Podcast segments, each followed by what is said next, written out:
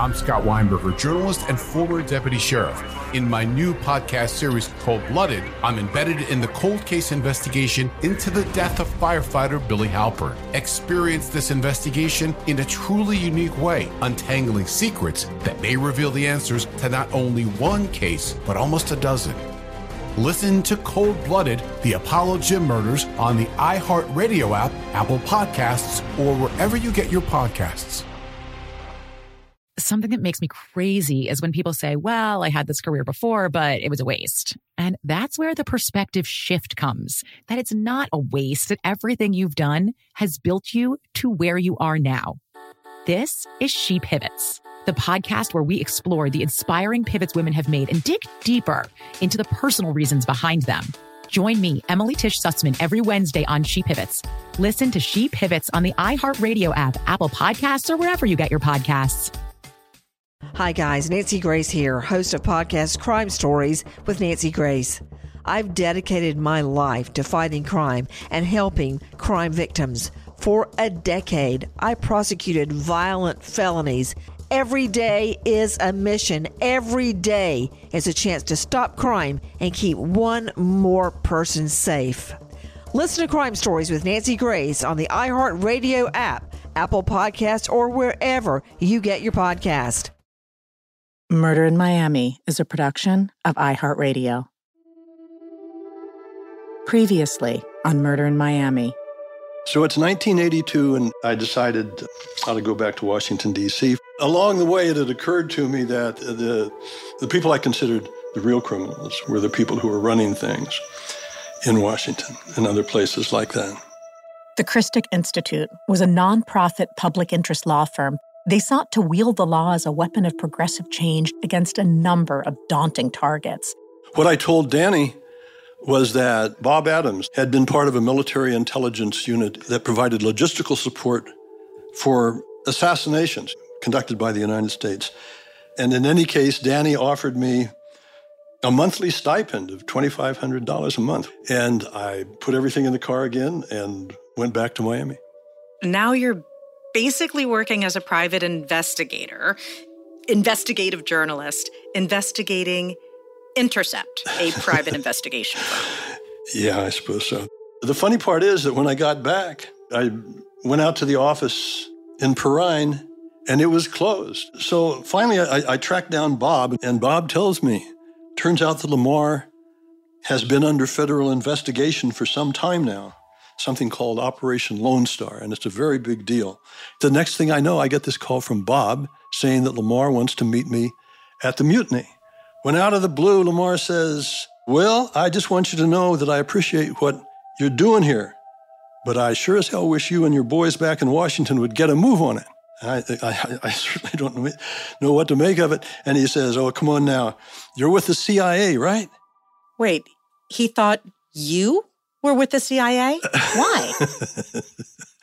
I had no idea at the time. So, if Bob Adams led Phil to believe Intercept was connected with drug smuggling through Lamar Chester, who was Chester's connection? The man you're about to meet would definitely know because he claims he facilitated one of Chester's notable expansions in the drug trade. Did you quit loving me? Happy Miles here. Give me a call. That's Mr. Happy Miles, a man who's led a pretty fantastical life, one peppered with some very unique professions. He's also very active on Facebook. Happy here. Give me a call on Facebook. His dormant Twitter self describes Happy as a lifelong adventurer, pilot, sailor, boat builder, plane builder, and a purveyor of the finer things in life drug smuggling was more than a job, it was an adventure. Mr. Miles was also a close business associate and friend of Intercept's biggest client, Lamar Chester, the man indicted as a marijuana smuggler, although Happy himself never bothered much with marijuana. I don't like being around pot because I hate the smell of it. Cocaine was Happy's preferred cargo. It isn't as bulky and it's not as messy. Coke is all nice and clean and wrapped up. You just put it in duffel bags. What do you miss about those times? The money. I'm Lauren Bright Pacheco, and this is Murder in Miami.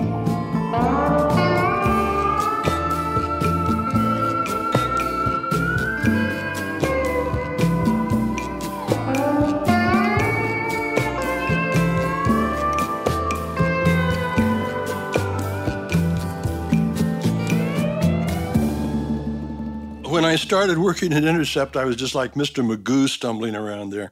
I didn't know anything. And I certainly had no idea that at the time they were already under federal investigation. Wow. All I really knew about Lamar Chester was what Bob Adams had told me, and, and I wouldn't meet Happy Miles till years later when I figured I'd better start looking into this thing. What was your initial take on Happy Miles? he was a very eccentric, interesting guy. He had a lot of great stories.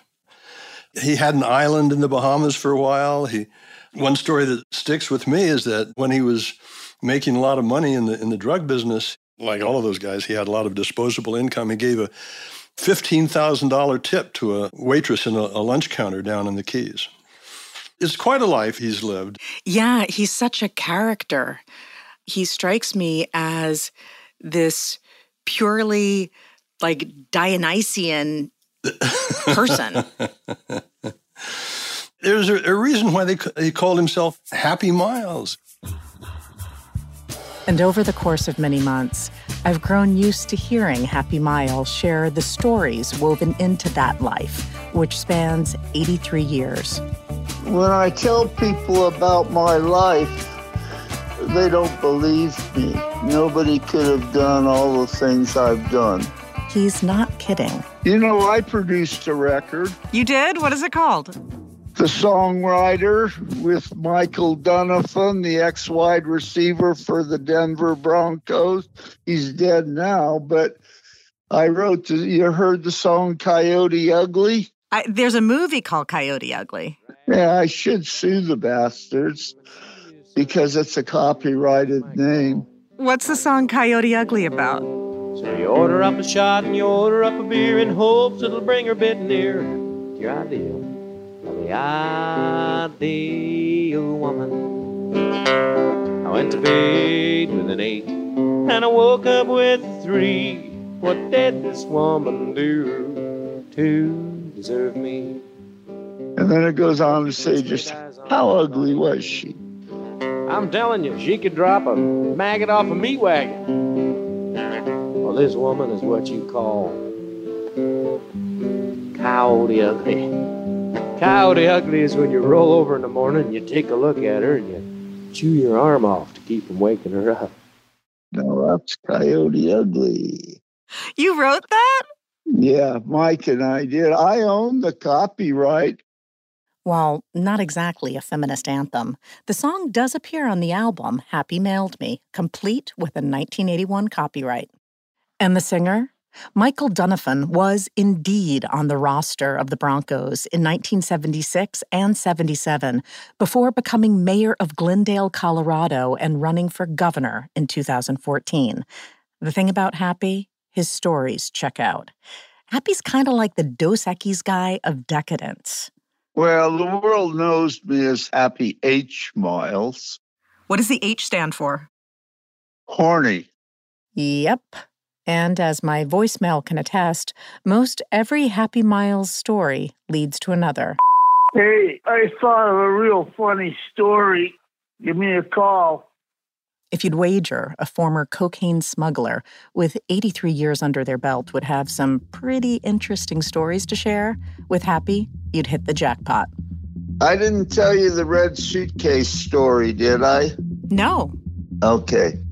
When I flew for another guy, he had this Arab that would take Samsonite suitcases, the lining out, and meticulously would bag the cocaine in very small bags, like a small condom, kind of, okay?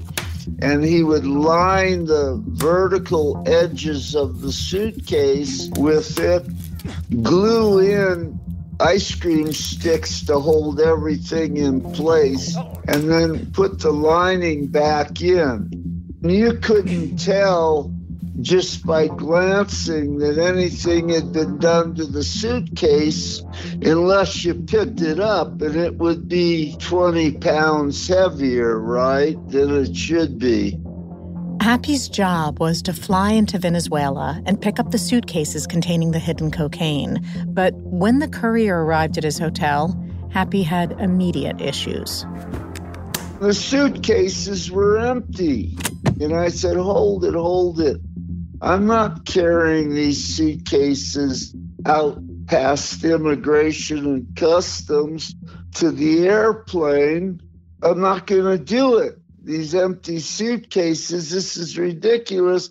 And what man owns red suitcases? They were both red? Yeah, brand new Samsonite red suitcases with 20 keys of coke in each one made him weigh 20 pounds more. So I went down to the haberdashery in the hotel, very swank haberdashery, and I bought arrows shirts enough to fill up these big suitcases, probably four or five grand worth, because they were like $35 a piece. They weren't cheap.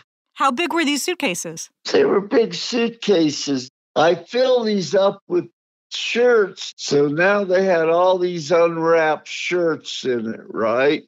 So I file a flight plan out for the morning at sunup at dawn because nobody will be out there, right? And I paid customs off ahead of time.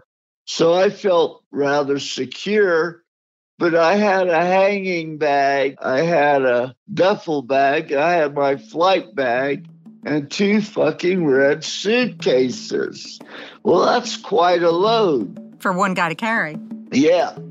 So the next morning, I carry the shit downstairs, grab a cab to the airport, and I'm walking out to the airplane. It's about a 400 foot trek. I get about halfway there, to the airplane. And that's exactly when, Mr. Miles says, a young Army guard shows up to offer a huffing and puffing happy assistance with his heavy load. Now, the last thing I want him doing is carrying one of these suitcases, right? So he says, KTN in the suitcase. What do you got in the suitcases? So I laid him down and opened them right away. And he looks really puzzled. I've got all these brand new shirts. And he says to me in Spanish, he says, ¿Qué eres usted, un contrabandista de camisas? What are you, a smuggler of shirts?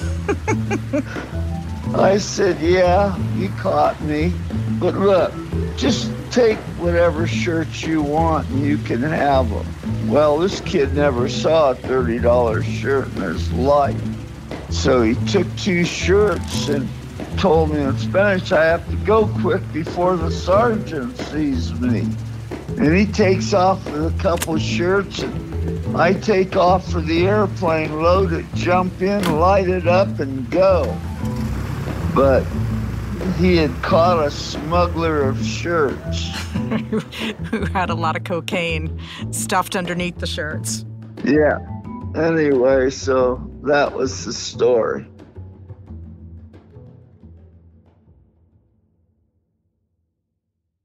Mom met a lot of your demands over the years. This Mother's Day, get her the Bartesian cocktail maker that makes premium cocktails on demand. In just 30 seconds, have your choice of over 60 premium or seasonal cocktails, all at the touch of a button. Get $50 off on the Bartesian cocktail maker now when you buy one pack of cocktail capsules. So, for all the times you made a mess, get mom the countertop cocktail system that makes premium cocktails without making any mess at all. For all the times you begged for soda, get her premium cocktail capsules made with real fruit juice and craft bitters. For all the times you demanded tacos for dinner, get her the Bartesian that mixes margaritas in just 30 seconds.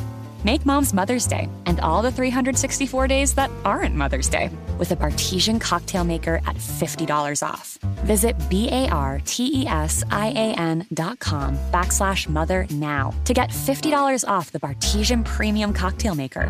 Bartesian, premium cocktails on demand.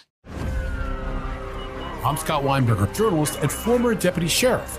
In my new podcast series, Cold Blooded, the Apollo Gym murders, I'm embedded in the cold case investigation into the death of firefighter Billy Halpern. It's just a shame, you know, that they took him from us. Experience this investigation in a truly unique way, knocking on doors, uncovering new evidence, including the DNA of a potential killer. Uh, my name is Danny Smith. I'm a detective uh, with Miramar Police Department. This is Scott Weinberger. We're actually reopening an old case, and your name came up. Untangling secrets that may reveal the answers to not only one murder, but almost a dozen.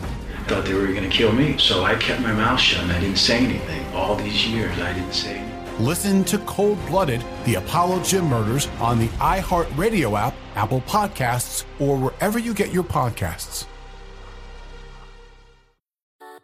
Something that makes me crazy is when people say, Well, I had this career before, but it was a waste. And that's where the perspective shift comes that it's not a waste, that everything you've done has built you to where you are now. This is She Pivots, the podcast where we explore the inspiring pivots women have made and dig deeper into the personal reasons behind them.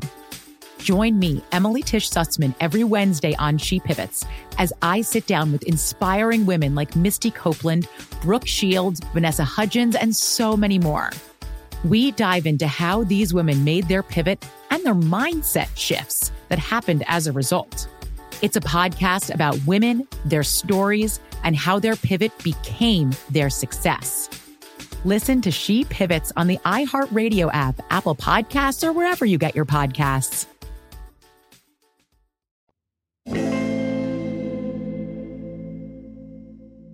And middle initial aside, there's also a story behind the Happy Miles name. Well, people started calling me Happy while I was dating Ann-Margret. That makes sense. You should be a happy man if you're dating Ann-Margret.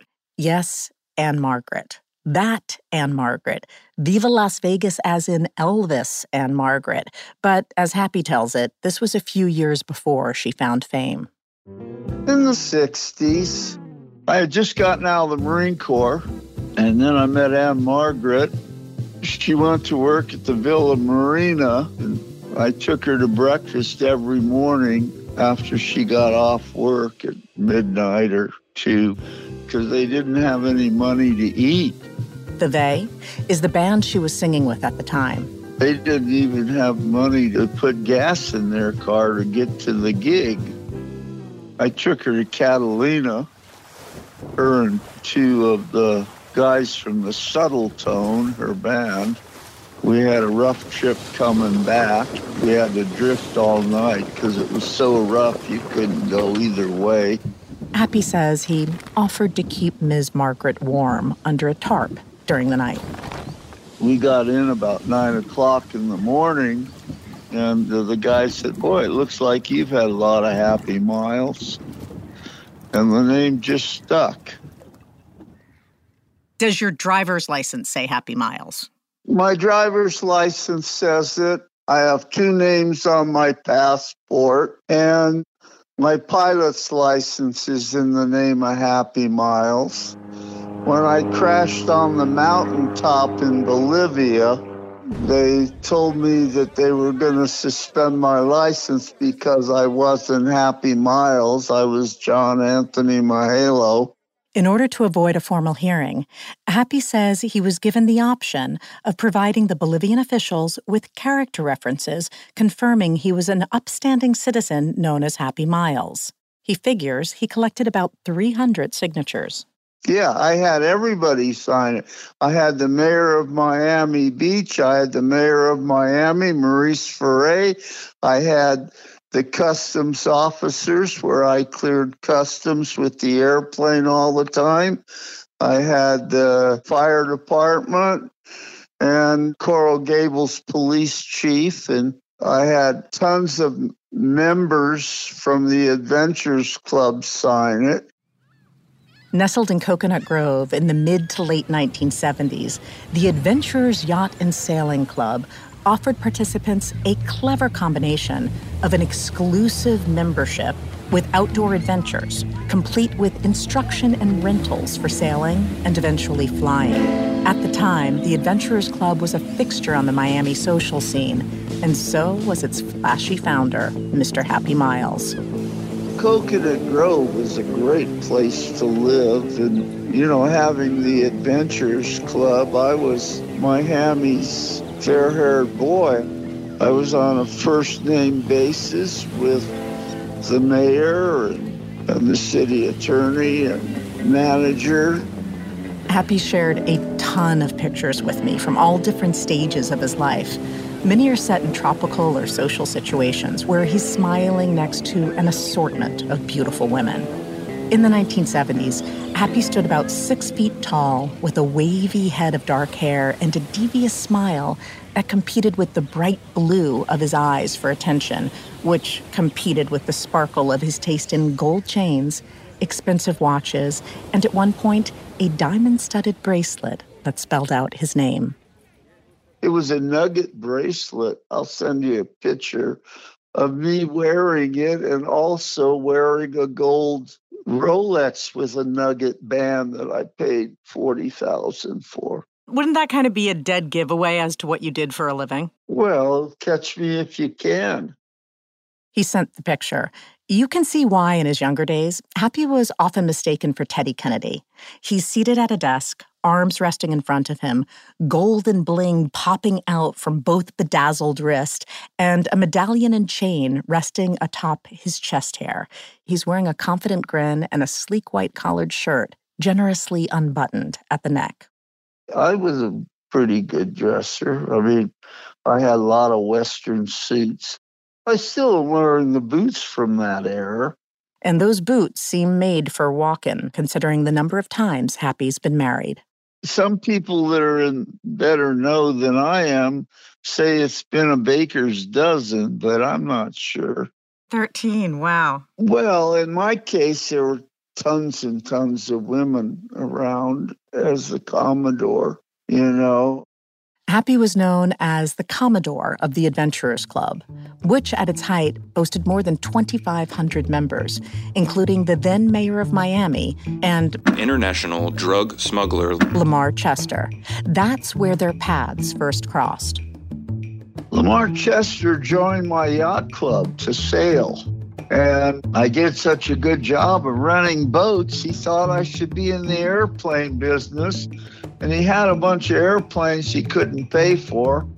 So I bought them. And that's how I met Lamar. He was flying for Eastern Airlines, but he had overextended himself. And you guys ended up becoming pretty good friends, right? Yeah. I was the only outsider at his wedding because it was only family, relatives. I was the only non family member there. It was an Indian theme. And by Indian, Mr. Miles means Native American. I got a picture of it, Artis Artisan Lamar. Okay, let me get up so I can describe it. Artis was a, she was tall, 5'10 or something like that. She wasn't dainty, in other words. Lamar is kind of in a Eisenhower type jacket, but a Western suit like. And he stands about a three quarters of a head, two thirds of a head taller than Artis. Why was there a theme to the wedding? Just for fun? No, it was both of their second marriages, and they were like that. The photo is faded to a soft pastel glow. Lamar and Artis are looking at the camera, likely held by Happy, Chester's right arm resting on his bride's lower back. Both are wearing wide grins, and Artis is indeed wearing what appears to be Native American garb and a band across her forehead. Chester's smile is topped by a thin mustache that gives off an Errol Flynn sort of vibe. He's wearing his dark hair meticulously slicked back and a yellow rose on his left lapel. They look like a very happy couple. Well, I think they were very much in love with each other. I know she was going with some mafioso when Lamar met her. And Lamar used to buy roses and fly over their yacht and dump the roses out, thumb his nose at the mafia. he wasn't afraid. Lamar wasn't afraid of anything. He stood about two or three inches taller than I, long, lanky, kind of a farm boy type, and he wasn't afraid of anybody or anything. That fearlessness would be on full display during a double date Happy remembers as memorable on multiple levels. One time we went for paella in Cuban town in my Cadillac, and Lamar and Artis were in the back seat. And I'd pull up to a stop sign, and a guy would pull up alongside of us and then want to drag race us to the next light. And I didn't know Lamar was giving him the finger the whole time. And when we came to stop, he had a 357 pointed at me. And I was in the right lane, so I made a right turn and tried to lose him. And here we were at 100 miles an hour going through Cuban town, all the residential roads. And I was hoping for a cop to see us. We finally blocked them and we got back to his apartment on Brickell Avenue on the water there. And I went up to his apartment and he opened a footlocker and got a couple machine guns out of it, Uzis and said, Let's go find the bastard. I said, Lamar, you're crazy. We're not going looking for any trouble. And he was flying guns then to Nicaragua. You heard that right. Machine guns that were being flown from Miami to Nicaragua in the late 1970s.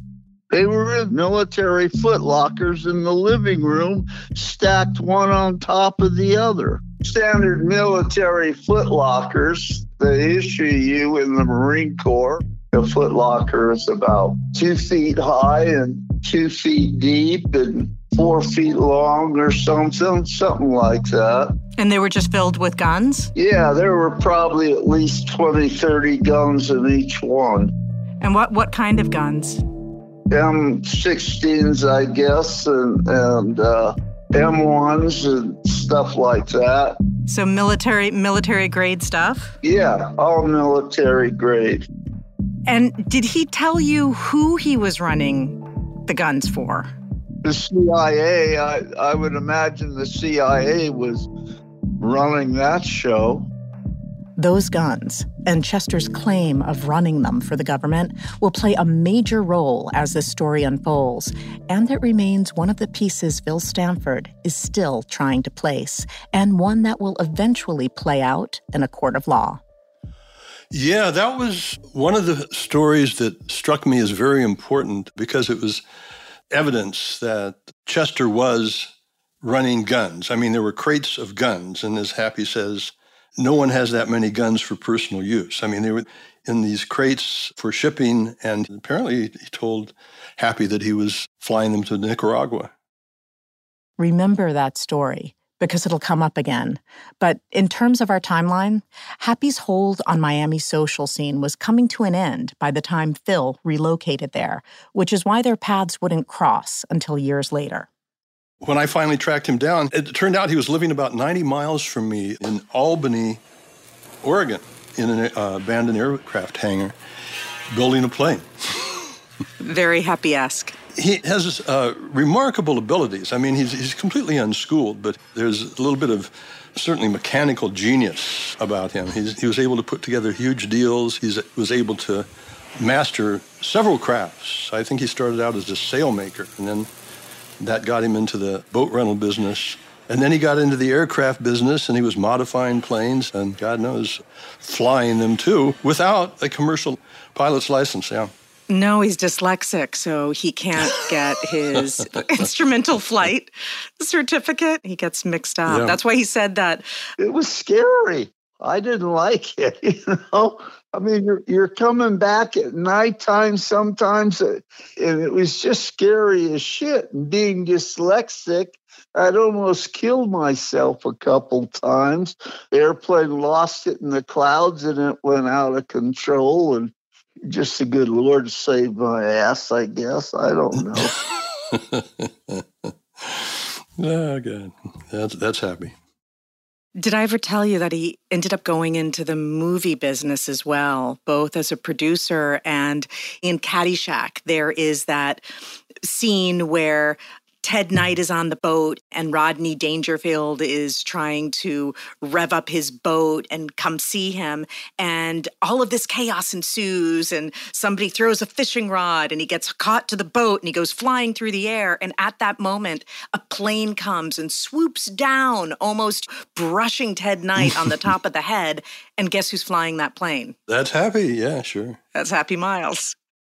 And flirting with risky flying seems to be a running theme with the Coconut Grove guys. Here's Happy. In fact, Lamar one time let me land a 727 at National Airport. No way. Not with people on the flight. Oh, yeah. How did that come about that that Lamar let you fly a passenger plane? I was on a trip with Lamar. Back in those days, they could take somebody up into the cockpit, even take them on the airplane without paying for them. And when the chief pilot for Eastern said, What are you doing? He said, If I didn't think he could fly, do you think I'd let him fly my airplanes? And I had 11,000 hours probably at that point in my life.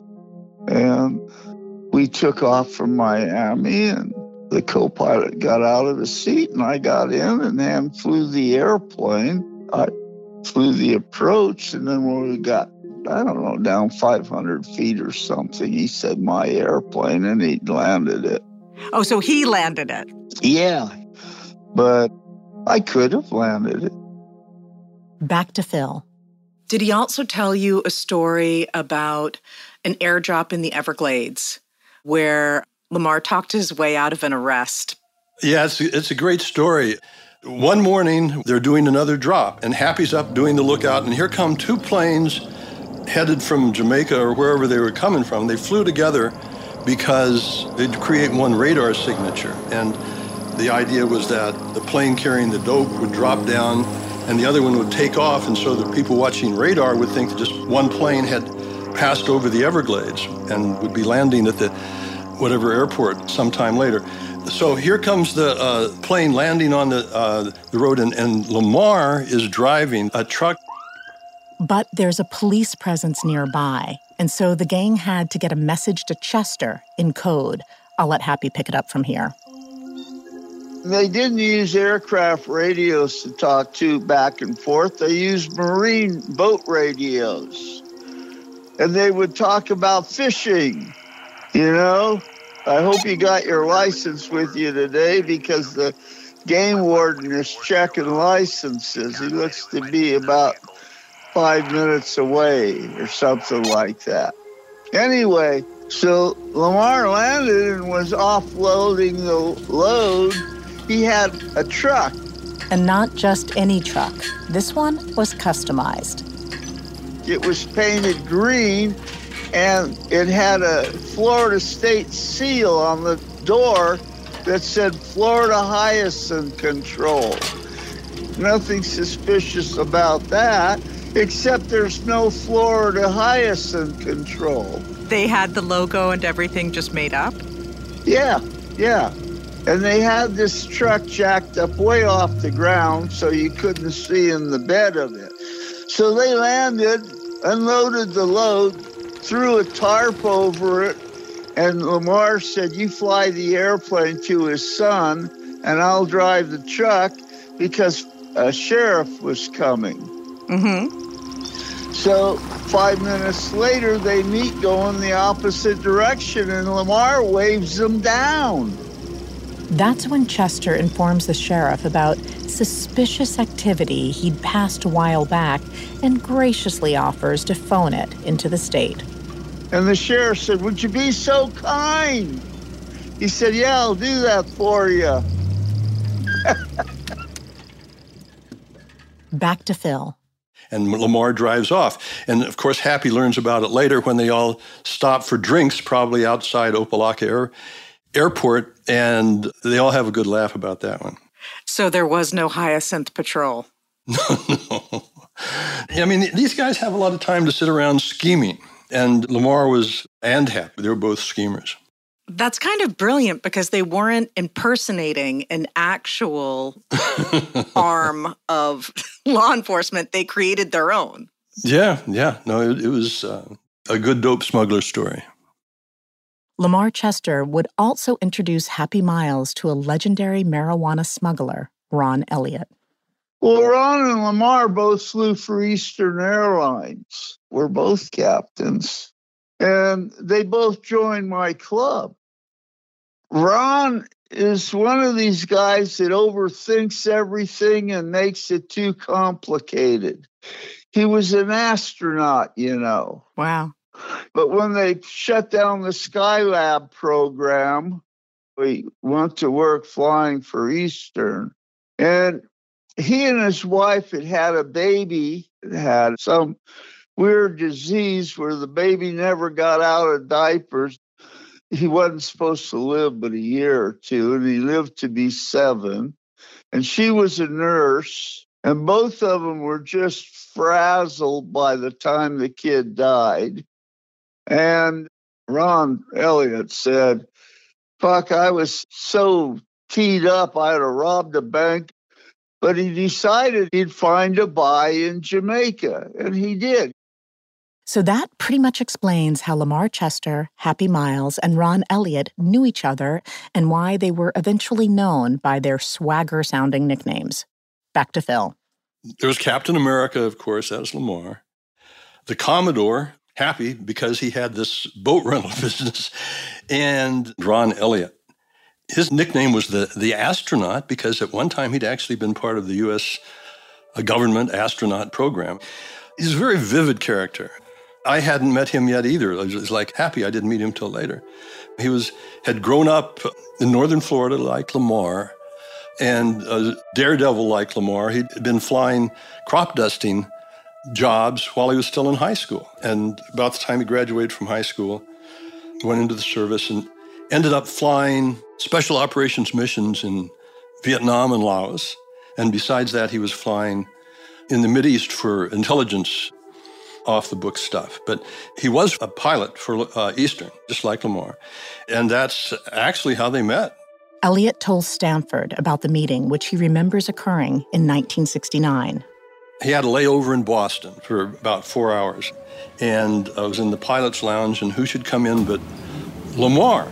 Lamar wasn't flying that day, so he'd come up just to see Ron. And they started talking, and, and at a certain point, Lamar said, How'd you like to do some hanky panky flying? And uh, Ron says he played dumb at first, didn't know what he was talking about. And Lamar smiled at him and put his government records, a folder with his government records, on the, the table in front of them.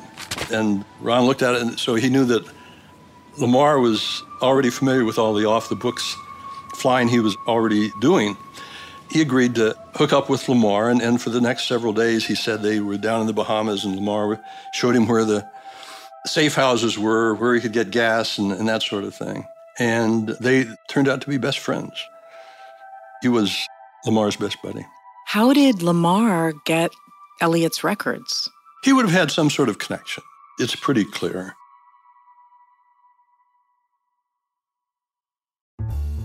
Mother's Day is coming, and mom doesn't want flowers. She wants a cocktail. Here's a hint get mom Bartesian. It's the countertop cocktail maker that creates your choice of over 60 premium cocktails in less than 30 seconds, each at the touch of a button. Flowers die. Happy Hour comes back every day. So get mom the machine that makes amazing cocktails with real fruit juices and craft bitters. Best of all, get $50 off a Bartesian premium cocktail maker with the purchase of one pack of cocktail capsules. So instead of getting mom a reason to fill a flower vase with water, get mom the easiest, fastest way to fill her glass with the floral notes of gin. The best cocktails are premium cocktails, and the best day to get it for mom is Mother's Day, because you can get $50 off now for a limited time. Visit B-A-R-T-E-S-I-A-N dot com backslash mother to get the best premium cocktail maker for mom at the best price for you. Bartesian, premium cocktails on demand. I'm Scott Weinberger, journalist and former deputy sheriff. In my new podcast series, Cold Blooded The Apollo Gym Murders, I'm embedded in the cold case investigation into the death of firefighter Billy Halpern. Just a shame, you know, that they took him from us. Experience this investigation in a truly unique way, knocking on doors, uncovering new evidence, including the DNA of a potential killer. Uh, my name is Danny Smith. I'm a detective uh, with Miramar Police Department. This is Scott Weinberger. We're actually reopening an old case, and your name came up. Untangling secrets that may reveal the answers to not only one murder, but almost a dozen.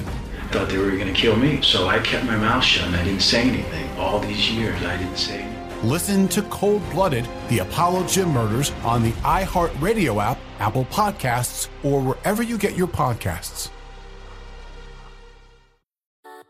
Something that makes me crazy is when people say, Well, I had this career before, but it was a waste. And that's where the perspective shift comes that it's not a waste, that everything you've done has built you to where you are now. This is She Pivots, the podcast where we explore the inspiring pivots women have made and dig deeper into the personal reasons behind them. Join me, Emily Tish Sussman, every Wednesday on She Pivots as I sit down with inspiring women like Misty Copeland, Brooke Shields, Vanessa Hudgens, and so many more. We dive into how these women made their pivot and their mindset shifts that happened as a result.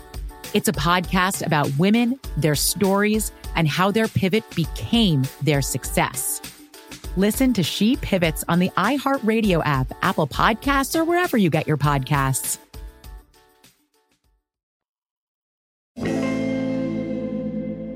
Did um Elliott's name come up, if I'm not mistaken, in the Black Tuna trial too? Oh yeah,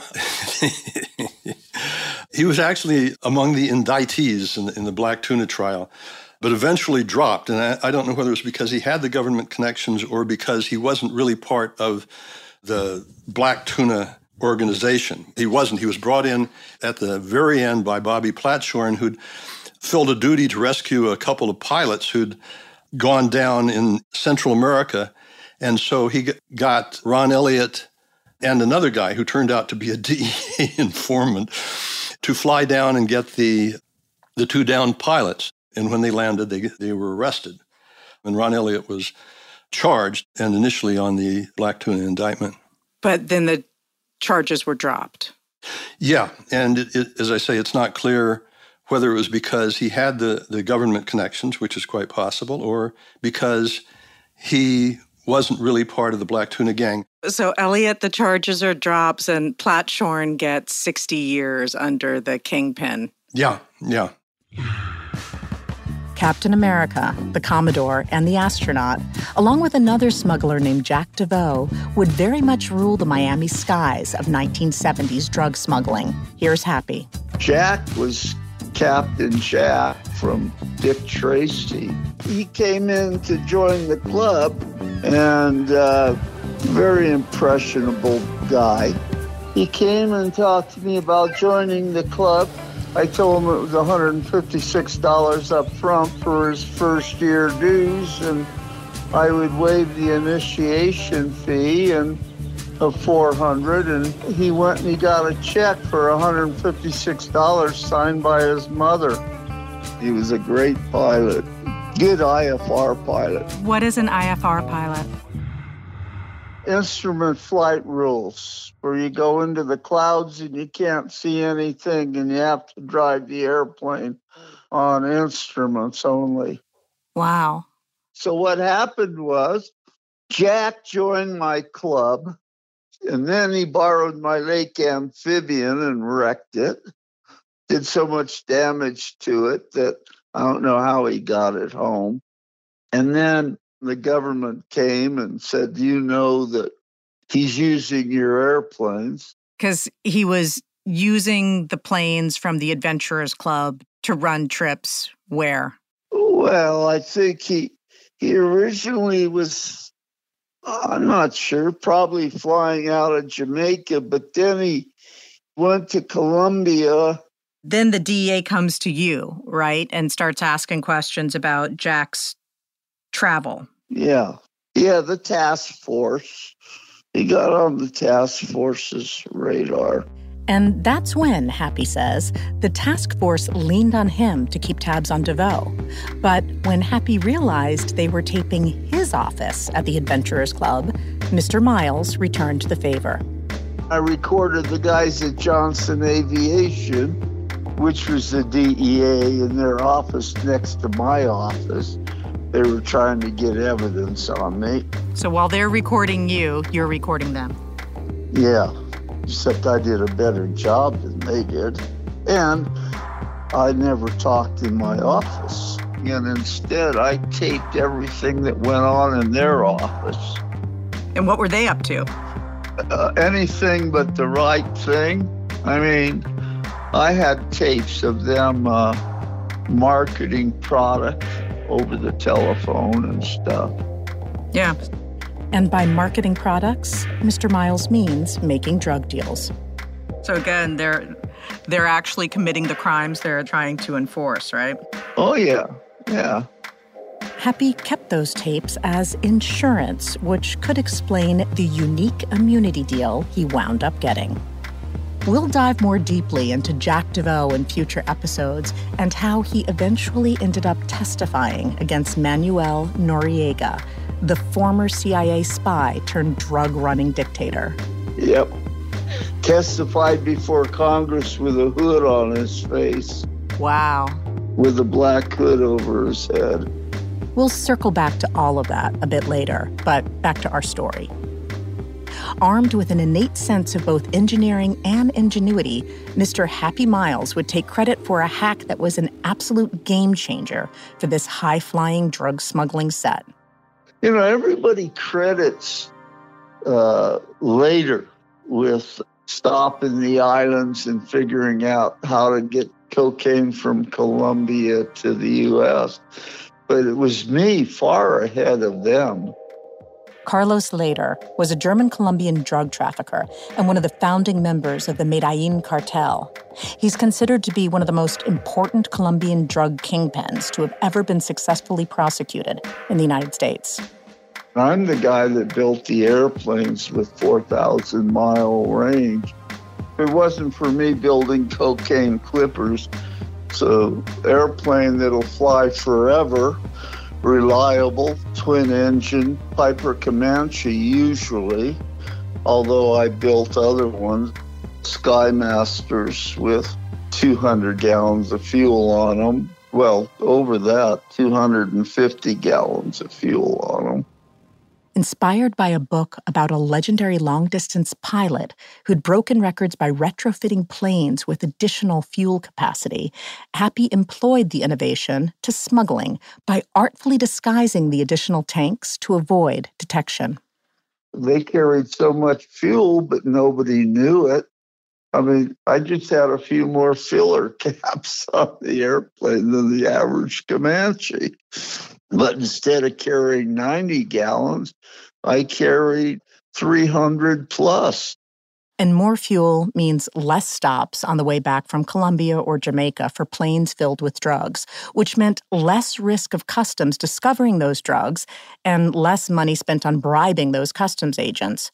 Fewer stops lowered risk and increased profits. So Happy's huge yet hidden tanks were a huge hit with the Coconut Grove smuggling set in a time when smuggling was a bit simpler and safer. We're just a bunch of good old boys. Jack DeVoe and Lamar and Ron Elliott, myself. None of us were bang bang shoot 'em up. The only one I had ever seen with a gun was Ron Elliott when he pulled it on me. threatened to blow my brains out. Said I owed him money, but I didn't. But I paid him anyway. And I I never made enemies or had vendettas against anybody because life was too short, and you never know when you might need them. But that happened a bit later. Back to more innocent times. It was pre cocaine cowboy era and Griselda Blanco. Griselda Blanco was the notorious Colombian cocaine trafficker known as La Madrina, the godmother of cocaine and the Black Widow, because she murdered all three of her husbands. There wasn't a lot of bang bang shoot 'em up, if any. The head of the DEA, Gene Frankar, used to call me the last of the oldie goldies. And DEA was underfunded. They had no money, so they were pretty hamstrung of what they could do. And surveillance wasn't what it is now. So in in a way it was a simpler, more safe time to get involved in that business. Yeah, it, I mean the chances of you getting caught if you knew what you were doing were pretty slim. And I'm sure that the rewards were pretty high. Well, yeah. I mean, you're getting basically 10% value of the load. Whoever your Colombian connection is, you're splitting $6,000 a kilo, basically. So I was getting 3,500 a kilo in the end. That's not what I got in the beginning, but that's what I got after I'd worked for him a while. How much at your peak would you say you were bringing in a month? I was making at least 350,000 a month. I'd go one time. So you were making $350,000 a trip. A trip, yeah. That's over 4 million a year in the 1970s. And that's what basically put the Coconut Grove guys on the radar of law enforcement money. Apparently, after Lamar made the hookup with the cartel people and got into cocaine, which was really big money, it was Ron Elliott who walked duffel bags of money through customs in Panama to launder it in the banks down there. And he was the one who was chosen to do that because he he wore a suit better than any any of the others. He could look like a, a real businessman. That was his job. Besides regular smuggling flying duties, taking the money into Panama to be laundered. According to Happy, fuel tanks weren't the only influence he wielded over Chester. He claims to have given the former dope smuggler his cocaine connection. And when I fixed him up with that load of cocaine, he made more money off of me that load than the entire time he had been running marijuana. That's another story and a significant turning point in ours. Back to Happy and his impact on the Coconut Grove smuggling set. Believe it or not, I was the trendsetter. None of them had airplanes as sophisticated as my cocaine clippers were, my Comanches. I mean, they followed me all the time. I had the Adventurers Club and then the Flying Club. And then Jack started a flying operation out at Opa-locka after me. Opa-locka is a city in Miami Dade with an airport the Coconut Grove smugglers favored. I was living at the Miami Lakes Country Club and I moved to Ocean Reef. And then Lamar moved to Ocean Reef. Then Jack moved to Ocean Reef. Yes, Happy's referring to the exclusive Ocean Reef Club in North Key Largo. I had two hangars at Ocean Reef. Lamar had one hangar at Ocean Reef. I guess after I left, Jack took over one of my hangars. I don't know. He's also implying the group smuggled drugs there via private hangars. You got to remember, I started in what, 74 or 5? The first load I ever made, I carried five kilos from Bolivia of cocaine. So, off and on, one form or another, I had functioned in the industry for over five years.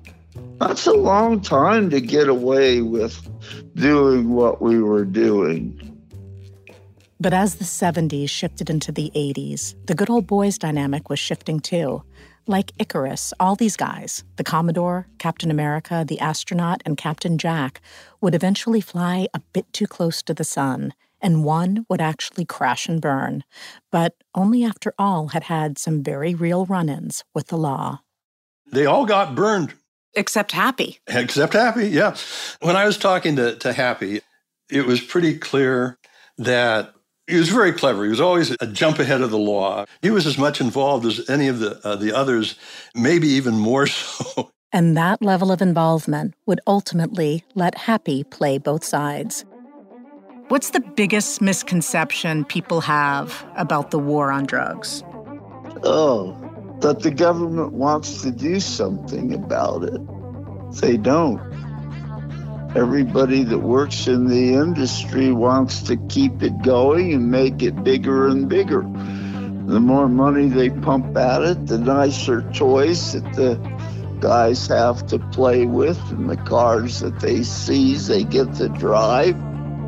So you think there was never any real intention to win the war on drugs once they realized how lucrative it could be to fight it? Well, it was all for show. On the next murder in Miami, the long-standing history of prohibition pushing illicit profits. When Lehder moved into the uh, Bahamas, he paid a lot of money to be able to operate out of Norman's Cay. While the war on drugs makes for some very bizarre bed partners. He told me that the CIA had been attempting to overthrow the government in the Bahamas. And how the Coconut Grove smuggling set wound up in such hot water. The color drained from their faces. There was a photograph of Lamar on there, and it said master criminal or secret agent. Murder Miami is a production of iHeartRadio. Executive producers are Lauren Bright Pacheco, Taylor Chicoine, and Phil Stanford. Written by Phil Stanford and Lauren Bright Pacheco. Audio editing and sound design by Nicholas Harder, Evan Tyre, and Taylor Chicoine. Featuring music by Evan Tyre, Phil Mayer, John Murchison, and Taylor Chicoine. For more podcasts from iHeartRadio, visit the iHeartRadio app, Apple Podcasts, or wherever you get the stories that matter to you.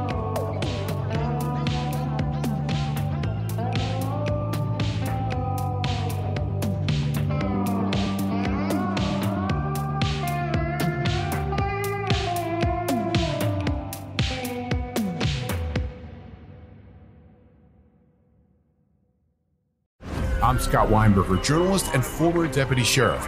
In my new podcast series Cold Blooded, I'm embedded in the cold case investigation into the death of firefighter Billy Halpern. Experience this investigation in a truly unique way, untangling secrets that may reveal the answers to not only one case, but almost a dozen. Listen to Cold Blooded, the Apollo Gym Murders on the iHeartRadio app, Apple Podcasts, or wherever you get your podcasts something that makes me crazy is when people say, well, I had this career before, but it was a waste. And that's where the perspective shift comes that it's not a waste, that everything you've done has built you to where you are now. This is She Pivots, the podcast where we explore the inspiring pivots women have made and dig deeper into the personal reasons behind them. Join me, Emily Tish Sussman, every Wednesday on She Pivots. Listen to She Pivots on the iHeartRadio app, Apple Podcasts, or wherever you get your podcasts. Hi, guys. Nancy Grace here, host of podcast Crime Stories with Nancy Grace. I've dedicated my life to fighting crime and helping crime victims. For a decade, I prosecuted violent felonies. Every day is a mission. Every day is a chance to stop crime and keep one more person safe. Listen to Crime Stories with Nancy Grace on the iHeartRadio app, Apple Podcasts, or wherever you get your podcast.